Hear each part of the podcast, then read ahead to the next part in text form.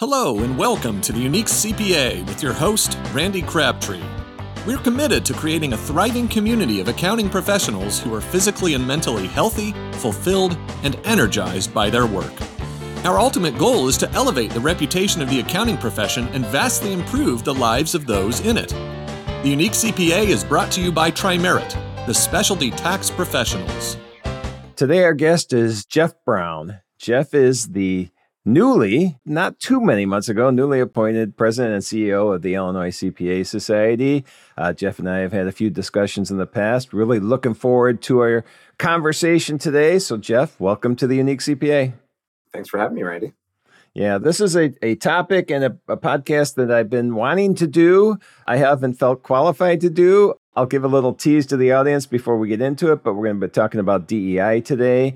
A lot of it's going to be based on a report that the Illinois CPA Society did last year, and, and just in general, we'll get into topics. But before that, let's learn a little bit more about you. Uh, what, December of 22 is, is when you took over the role? Yeah, I started uh, December 5th, so just over six months, six months and 10 days. Who's counting? um, but it's been good. It's been good. You know, we had the, the requisite transition period, but uh, fully at the helm since uh, early February.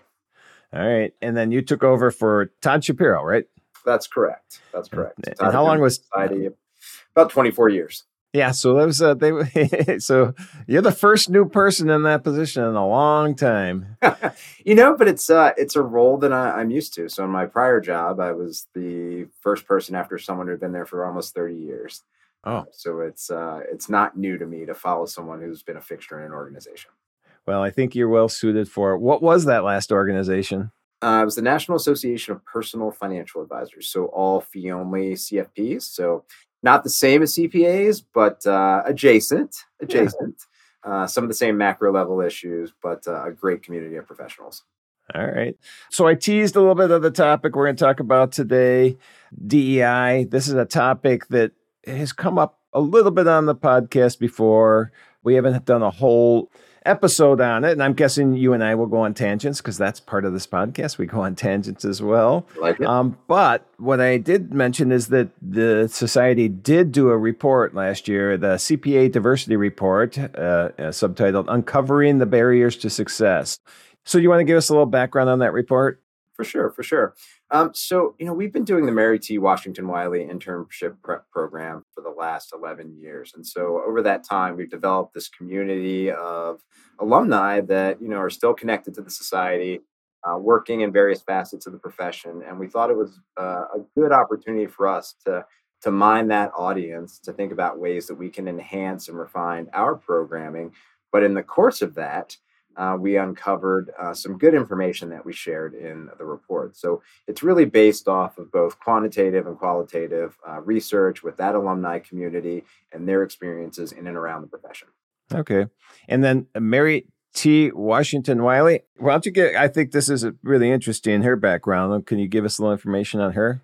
Yeah, yeah. So Mary T. Washington Wiley became the first African American female CPA in the United States in 1943. You know, that was a time when, you know, there weren't a lot of opportunities for women. There definitely weren't a lot of opportunities for African American women. Uh, she created a thriving firm, uh, Washington Pittman and McKeever. Uh, it's one of the largest black CPA firms in the country. It's now part of uh, Mitchell, Mitchell Titus, uh, carrying on her legacy. But you know, it's really pointing to uh, the fact that Chicago was a hotbed of African American CPAs uh, throughout uh, the better part of the 20th century. Awesome. 1943. Okay. Well, we're, we are celebrating the 80 year anniversary this year then. That's correct. Uh, we got to talk about her as part of the uh, what would have been her 100th birthday. That's when we established the Mary T. Washington Wiley Opportunity Fund. Uh, one of her business partners, Lester H. McKeever, uh, was instrumental in getting that fund online. And that's what's been able to underwrite a lot of the programs that we've done as a society in the diversity, equity, and inclusion space. And let's get into a little bit of because I've I've noticed this. I've my last 16 years in this profession has been through supporting the profession through what we do, which is specialty tax. And really the last 16 years for the last first 12 of that, I pretty much was mainly almost always dealing with top 400 CPA firms. Okay. And and so in that arena, I'd be at conferences and and you know association events and, and state society events and, and well more so the, the the associations that are encompassing those top 400. And I would constantly look around. I'm saying everybody here looks like me. Mm. How is that? How is that that we don't have you know? And that's at that level you know, I've since seen it at the smaller levels a lot more. This is my impression, a lot more DEI at the, you know, one to five to one to ten million dollar level firm. That I this is what I've my impression is, but at this larger firm level or in general, you know, how do we get someone like me who wasn't, I am now from this new group I've been part of, but wasn't used to this DEI how do I start addressing that? How do I? I mean, little things like, and I think you and I talk about it even before. I get confused. You you said African American earlier in our discussion already. Uh, somewhere else in the report it says black. Somewhere else uh, in the report it says minority. It, just from even a talking standpoint, how do I know what I'm supposed to say? Yeah, you know, there's a, couple of things, and I think everybody needs to acknowledge that we're all going to be at various points on the spectrum related to our knowledge and comfort when it comes to DEI work. Um, so I always like to tell everyone, you know, just dive in with the understanding that it's it's not going to be perfect. Um, most DEI work is messy, whether you're focusing on your own uh, education, relationships, um, thinking about how you can move the needle individually, or you're doing it from a, a firm perspective. Um, you should also think about how you can be open, honest, direct, uh, and respectful when you're, you know, trying to learn more. I think that's the biggest way that you can invite others into this journey that you might be on. Okay. And so, so for, let's go back to the report. So that helps me. I'll, let me let me expand on that because I have the last four years. I've really got to know these what I call modern startup firm. I don't know what the right right terminology is, but I have met so much more diversity, so many more diverse audience crowd. You know, from whatever standpoint in this arena that I didn't experience, and nothing against top 400. I love those people. I've had fun. It just seems to be the lack of diversity in there. And I know your report even will talk about that a little bit. But I'm hopeful from a standpoint that I uh, see the younger group, at least this is what I'm seeing right now, this younger, more modern startup firm group has more diversity, a lot more inclusion and the equity part i assume but but i can see the diversity i can see the inclusion part and and just the audience that i'm i'm, I'm hanging out. So i don't know if you see a difference between large firms or smaller firms at all? Yeah i mean i think there's definitely a difference. Um, you know the larger the firm potentially the more resources you have to devote to dei work but then you also probably have more human resources that you're you're dealing with so it looks like there isn't as much representation, um, you know, on a percentage basis. Right. Um, we are moving the needle, albeit incrementally.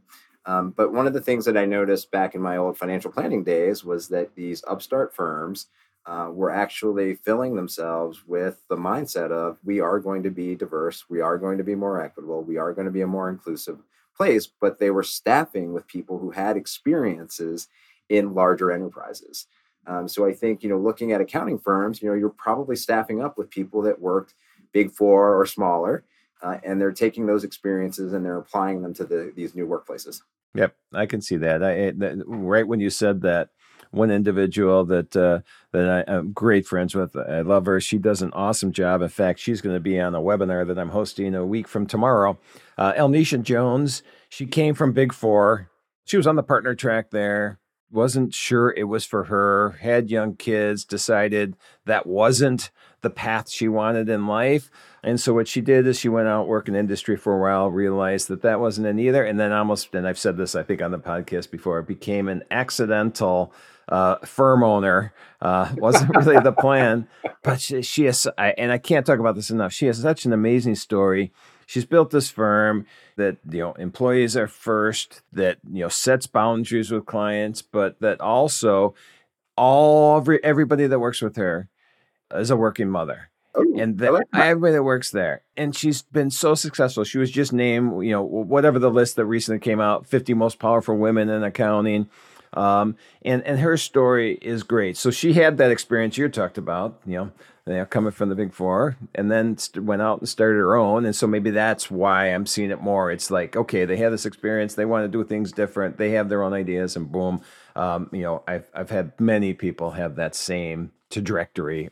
Yeah, I mean, it can be incredibly daunting. So I spent I've spent the last six months, you know, meeting with firm managing partners, members, and that's a consistent story that I've heard. You know, I was a member of an underrepresented population, or I am a member of an underrepresented population. I worked in a larger enterprise. I saw two people that looked like me, or three people that looked like me. We became spokespersons for everyone that was from a diverse background. We were in charge of doing all the diversity recruiting. Um, and that can become incredibly daunting and become yeah. a barrier to retaining those individuals in public accounting. Yep. Well, let's dig into the report then, because what are the like the insights that that stand out to you, or what are the things that you see that stood out that was like, okay, there's a big gap here. Here's what we need to address, or even the positive. So why don't you go into, you know, I you can talk for the next twenty minutes if you want on the on the report, and just give us all the insights that you've learned from it. Yeah, I mean, there are three top line takeaways that jumped out at me, and you know, granted uh, this was released before I was hired, so I'm you know looking at it from afar, and I've become acquainted with it over the last six months. Um, but you know, really, that first one of the lack of DEI being perceived as a barrier. So you know, to me, that points to an overall issue with representation. You know, if I enter a firm and I don't see anyone that looks like me, I'm automatically going to be on edge. Mm-hmm. Um, you know, especially if you're dealing with a situation where um, everybody went to you know one of the the big name accounting schools or you know they're from similar towns they had similar experiences. That can just exasperate that feeling of being you know one in a sea of many. You know the fact that our alumni community felt handicapped by their backgrounds you know to me that points to a lack of inclusivity. Um, you know thinking about our issues with acquiring new talent into the profession you know, I think we're mixing kids that go to the the top tier schools with uh, you know some of those second and third tier schools, and you know those experiences can be very different. You know, you may not have the same academic rigor uh, in your undergraduate and graduate studies. Um, you may not be treated the same when you think about working with management that you know also went to one of those schools so you know feeling handicapped by that background you know can be something that individuals look at as potentially holding them back and you know delaying their development uh, as professionals. Um, and then i think the third thing that stood out to us most was this belief that they're receiving inadequate feedback and development. Um, you know the system in public accounting is really geared towards focusing on the highest performers uh, and those with the perceived most potential to you know move to higher levels. Um, and if you don't get into one of those seats, then you probably won't get the, the support and the development that you need to really grow as a professional. Um, but on this one, I think there's something a little bit deeper. You know, so we asked a couple of questions, and you know, this is uh, no knock on you know the older white gentleman in the room, um, but you know, not coming at the um, kind of that supervisory role from a place where you feel comfortable, you feel empowered to give the good feedback, give the right feedback, give developmental feedback to those resources that report to you that are coming from diverse backgrounds. You know, I think a lot of it is dealing with a lack of comfort, mm-hmm. fear that the, the feedback may be taken the wrong way, you know, not having that cultural competency to be able to deliver it in a manner that's going to be uh, effective. But all of those are, are solvable. Um, no one should feel like they're not getting the right level of feedback and development in the workplace. Yep, yep. I think that that's that would be extremely important. And if there's this uncomfort level because of not knowing how to, you feel uncomfortable. Of how, are you the one that can help with the DI? And then now, how do I get feedback? I don't know. Yeah, the whole thing. But so, are you working on like putting programs in place or training or or what's going to be the result of this report? What's the next steps? Yeah so we're actually working right now and this is just kind of a behind the scenes glimpse into what we're working on. Ooh. Um, we're working on kind of we're calling it mary t 2.0 at this point. Um, it's probably about six to eight months maybe longer away from being brought online but you know we're really utilizing some of the learnings from the report to come up with some tailored solutions for our alumni community and other individuals from underrepresented populations. So we want to make sure that we're providing them uh, with superior mentorship opportunities, um, access to professional coaching, um, maybe access to some of the skills development that they may have been lacking or missing because they potentially didn't have that same rigorous uh, program of training before they entered the profession. So things like data analytics, um, something as little that can seem as little as Excel training. You know, I was talking with a partner at a big four firm, and he had you know two individuals. Uh, one went to a top tier school. Uh, one went to a smaller program, and you know the one thing he said about the individual from the smaller program was that developmentally they just weren't at the same level. And one thing that he cited was their Excel usage. Um, and that's something that's very, very solvable. Mm-hmm. So, to the extent that it's possible for us to be able to provide those opportunities and those resources uh, for these individuals, we want to make sure that we're doing it. Okay, and and I'm just looking at some of the statistics. I'm gonna I'm gonna do a a really bad segue here because I'm now just gonna go back into these statistics we were talking about. Uh, but the lack of diversity in the profession. I was just looking at the the census, U.S. Census, the the U.S. population, twelve point four percent black from the twenty twenty census. The U.S. CPA uh, uh, population uh, for the black community, two percent. I mean, that's huge, huge. There's obviously an issue there when we have that much of a, a gap between what the the, mm-hmm. the population is, and and same thing with the, let's see. Uh, the Hispanic and Latino, 18.7%. For CPAs, just 5%. percent mm hmm I mean, those are the two that stand out for me for sure. And, you know, it's interesting when you think about the fact that, you know, the CPA profession has been focusing on diversity, equity, and inclusion far longer than some of the other professions, definitely longer than financial planning, that's for sure. Um, so it was very surprising to me to see what the numbers really are relative to the population. Um, and so it says that, you know, maybe we need to pull back a little bit. Um, think about what we're doing and maybe try some things that, you know, maybe a little different, maybe a little unconventional. I think what we're proposing with Mary T 2.0 uh, potentially is one of those things, you know, getting more personalized. Yes, it's a heavier lift, um, but I think that's the type of individual attention uh, that could potentially move the needle. And when you couple that with our overall issues from a talent perspective, uh, we have to do that. Oh yeah, individuals from diverse populations are not going to solve everything that we're dealing with from a talent shortage.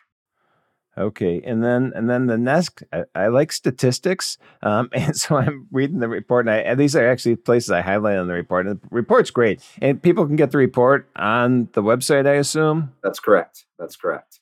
www icpas.org. Oh, you said it right.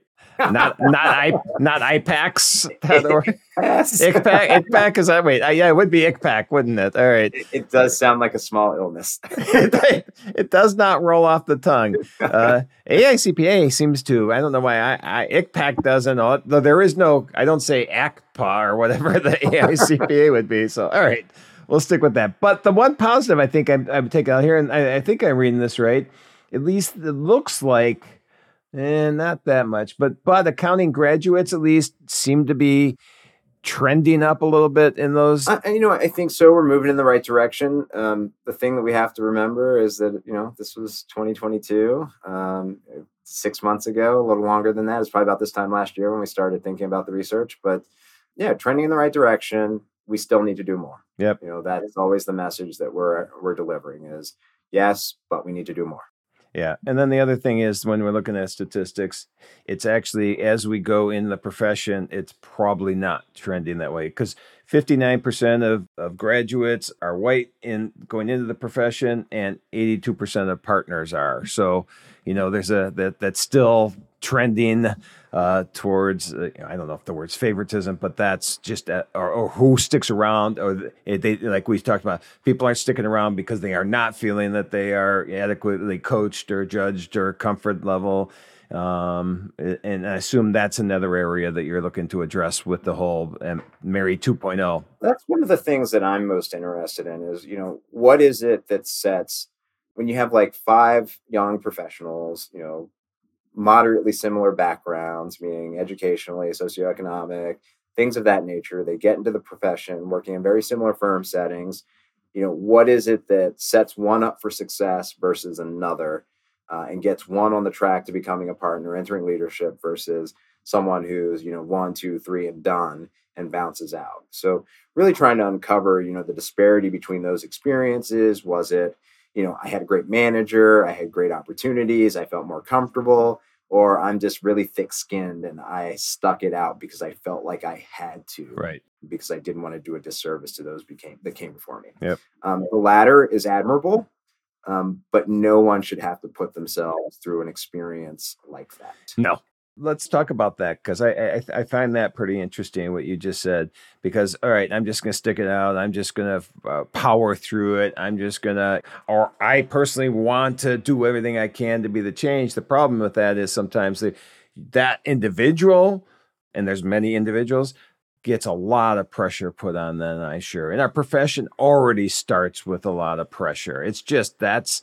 I think we can change that, but uh, you and I talked before, and, and I think you know that's a big, big push of me is just talk about mental health in our profession, about ways we can, you know, avoid burnout. Mm-hmm. And I think that based on what you just said, that could be a pressure that that just adds on to someone else's tax season pressure and and cause more mental health or burnout type issues. Is that something you think you've seen, or is that something the the ICPAC, did I say right, is, is going to address as well? Um, you know, I, I, think that through some of the, the work that we're attempting to do, I think we'll be touching on that. Um, you know, top line, you're right. The system was never designed to be uh, supportive of one's mental health, which yeah, is unfortunate. Yeah. Yep. Um, you know, I think the pandemic kind of flipped that script a little bit. Um, but what we need to do collectively as a profession is not fall back into our old tendencies um, you know, in some of the other conversations we're having, you know, I think, you know, people are looking for a little bit more flexibility, a little bit more space and grace. Um, and, you know, when you think about this population uh, and the issues that um, they're dealing with in the profession, you know, it's incredibly daunting to be, you know, that lone island in a sea of sameness. Right. You know, if I'm looking around and I'm one of a few or only the one, um, you know, it can be incredibly isolating. Um, you know, when you're feeling alone, uh, but you still have to like go through the motions of getting your work done, um, it can really raise some serious mental health concerns. You know, when you couple that with the demanding nature of the work, the work is demanding. You know, no yep. one's gonna lie. No one should get into public accounting and not want to do like work hard.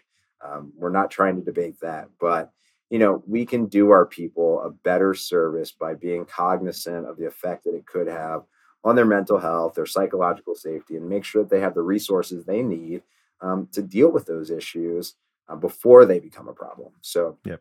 access to uh, employee assistance programs, you know, good training for people managers to be able to identify uh, the signs of burnout and you know deploy people in other fashions uh, to support that. You know, not saying that people shouldn't work hard, but we need to be paying attention to their overall mental health because at the end of the day you know we're in a business that what's our greatest uh, asset it's our people people and yep. if they can't show up work hard be good contributors and bring a lot of value to our clients um, then they're they're not the asset that we we we need Yep. I think that's an issue that needs to be addressed a lot in our profession. I'm I'm a huge proponent to corporate culture. I think that's the most important thing.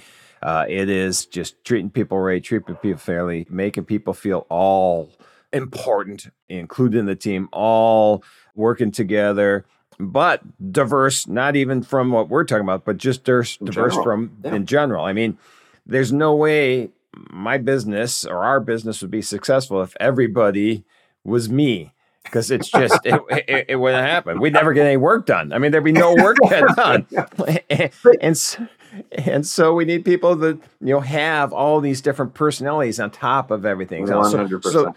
Yeah, the diversity obviously is like we're talking about, but overall, I mean, from a diversity standpoint, sometimes I think people look at and this could be an issue, but I think, oh, I'm going to hire that person because I mean, we have fun together and, and we're so similar. And that can't be part of the issue because that is not going to help your firm overall. I don't know if from overall diversity up and above, you know, like we talked about the Asian community and the Latin community and, and the black community, uh, just overall diversity as well. Is that a bigger picture item that needs to be addressed? You know, I think so. I think so. I mean, when you think about the inclusive actions towards employees, you know, that we can take, they're really going to reduce that sense of exclusion um, and they can potentially diminish a sense of belonging. So when people don't feel like they belong, they're not going to work hard. So when an yep. employee uh, feels like they can be their authentic professional self, you know, notice I say authentic professional self. yeah, yeah, yeah. Um, you know, because nobody wants Jeff Weekend Jeff to show up at uh, the Illinois CPA Society. well, um, I'll argue with that though in a minute. So you say it, but I'll tell you. Maybe I'm not arguing with you, but I'll tell you what, what I think. Um, you know, we, we want them to have a high degree of workplace satisfaction. Yeah, uh, we want them to find meaning in their work, and when people are satisfied. Uh, and they find meaning, um, they're less likely to be vulnerable to conversations about going somewhere else. Yep. Um, yep. You know, and I think that that's really the defining factor. Um, it's like that people first culture, yes, um, embracing real diversity and understanding, you know, the the benefits that come along with that. You know, we're all trying to create these high performing organizations, um, and the best way to do that is to make sure that people feel included, appreciated, and valued for what they bring to the table. And that's, I think, a, a cornerstone of diversity, equity, and inclusion. Yep. No, I, you said it well. And here's my, I'm not arguing because we may be saying the same thing, but I want Weekend Jeff to be part of this this uh, this organization because Weekend Jeff's probably a lot of fun, and and I want to I want to, and I'm going to ask you in a minute about Weekend Jeff um, because I want to know what your outside of work life is because I think if you do that, if everybody gets along from a standpoint that you find too like I love basketball. I love playing basketball, although mm-hmm. I can't anymore. Stupid oh. knees. But uh, um, I, I, like that. I love hiking. I love this. And that and if I am allowed to share who I am at work, Mm-hmm. I think that just solidifies our relationships at work. And if we are working together because we love each other, because we have such fun together, because we know our outside of work passions, I really think that energizes the office more. So that's I, what I meant. I agree with you completely on that front. I figured you did. You so. know, I think about the fact, you know, I'm, I'm not a young guy, but uh, early on in my career, um, I didn't feel that I could do that. You know, I felt like I had to come to the office, I had to conform uh, I had to be a part of, of the machine, and you know that's that was how I was going to contribute. That was how I was going to advance. Um, looking back on that, that wasn't a service to the organizations that I've worked for. Uh, it definitely wasn't a service to me, and it wasn't a service to um, those that are part of the weekend life, if you will. there you go. Um, just because you know that compartmentalization that sometimes individuals feel like they have to do um, ends up contributing again to some of those mental health challenges because yep. you're not able to fully talk about all of the experiences that you're involved in positively or negatively um, and so you end up just being isolated and you know i feel like the surgeon general has just been talking about you know the sense of loneliness that you know americans are feeling and how that's like the ne- next greatest public health crisis yep. Um, and so we need to do something to address that all right. Well, I think I think that was awesome. You know, building in the mental health with the uh, DEI, with the weekend Jeff, and and uh, uh, which we'll find out more about in a second. But before we do that, uh, why don't you give us a kind of wrap this up? We'll, kind of give us your your your your goals, your whatever the the learning points you want us to to get out of what we talked about today. Yeah, yeah, no, thanks, Randy. You know, I think there's a couple of things. One, you know, as a profession, we need to identify the actionable ways that we can promote uh, inclusion in the profession that goes beyond some of the elements of diversity that you can only see. So we've been focusing a lot on race and ethnicity. We need to broaden that perspective a little bit um, just because you know we may be leaving some things on the table and leaving people behind. So that's one mm-hmm. piece. Um, you know, when you think about this profession, you know, I talked about it a little bit. Our people are really the the backbone of all these organizations, and so we need to be cognizant of the the benefits they bring to the table uh, beyond the transactional nature of, of any work that they do for us. And we really do have a great opportunity to to reframe uh, the model, and so we just need to take advantage of it and really have a, an intentional conversation about what the future of the profession is going to look like from a diversity standpoint, an equity standpoint, and an inclusiveness standpoint. Perfect. I think that was a great wrap. Now, now the the the biggest question is I want to hear about Weekend Jeff. What what what are your passions? What do you enjoy doing when you're not running the, the how many thousands of CPAs that are hanging out in Illinois? What what are your what are your outside yeah, of work yeah. passions? So you know when I'm not uh, being president and CEO of the Illinois CPA Society, I'm uh, I'm an avid runner. So I'm training for my 17th marathon right Wow. now. You know, I do a lot of cooking, travel, some boating. So last night we were actually out on Lake Michigan for the fireworks. You know, that's one of the best things about summer in Chicago is just being out on a boat on a Wednesday Yeah. night with friends and enjoying the views of the city. And you know, we always have a great fireworks display every Wednesday and Saturday. So I just like being outside and spending time with my family. Nice, nice. That's awesome. And then, if anybody wants to find out more about Illinois CPA Society or ICPAC or however we said it, we're going to go with Illinois CPA Society or you or this report. Where would they reach out? Um, they can contact our office or they can visit our website. It's www.icpas.org. All right, perfect. Well, Geof, this was a lot of fun. I appreciate you coming on today and and, and educating me on, on DEI. All right. Well, thanks for having me, Randy. It's been fun. Thank you for joining us today on the Unique CPA. You can find the show notes for today's episode and learn more about TriMerit at theuniquecpa.com. Remember to subscribe and leave a five star rating on your favorite podcasting app. And join us next time for more expertise and insights on the Unique CPA. ProfessionalProductions.net